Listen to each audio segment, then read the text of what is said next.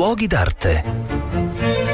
Cordiale saluto da Marco Carminati, sono a Roma, sono in un luogo magico, mi trovo nella chiesa di Santa Maria della Vittoria e in fondo a sinistra c'è la Cappella Cornaro. La Cappella Cornaro è appena stata restaurata ed è uno dei capolavori assoluti di Gian Lorenzo Bernini, che qui si dimostra un grandioso scultore, grandioso pittore e grandioso architetto. La storia di questa cappella è singolare perché nacque in un momento di grave sfortuna di questo artista. Sotto il pontificato di Innocenzo X Panfilo, fili, Bernini non ebbe nessuna grande commissione. Il Papa non lo amava e quindi si deve eh, dar da fare e per fortuna incontra il cardinale Federico Cornaro che gli chiede di allestire la cappella di famiglia. E la cappella di famiglia viene allestita, diciamo, con un focus che è l'estasi di Santa Teresa d'Avila, estasi che la stessa santa raccontò in un passo della sua autobiografia dove un angelo le apparve con una lancia infuocata, la ferì più volte facendola gemere di dolore ma anche di piacere. Quindi Bernini interpretò in modo sublime questa scena realizzando appunto al centro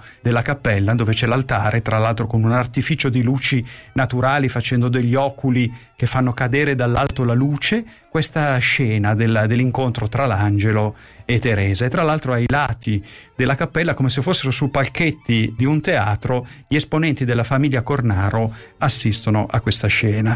È singolare perché Bernini si prese davvero una vendetta in quanto lo stesso autore era convinto che questa era la sua men cattiva opera, cioè il suo capolavoro.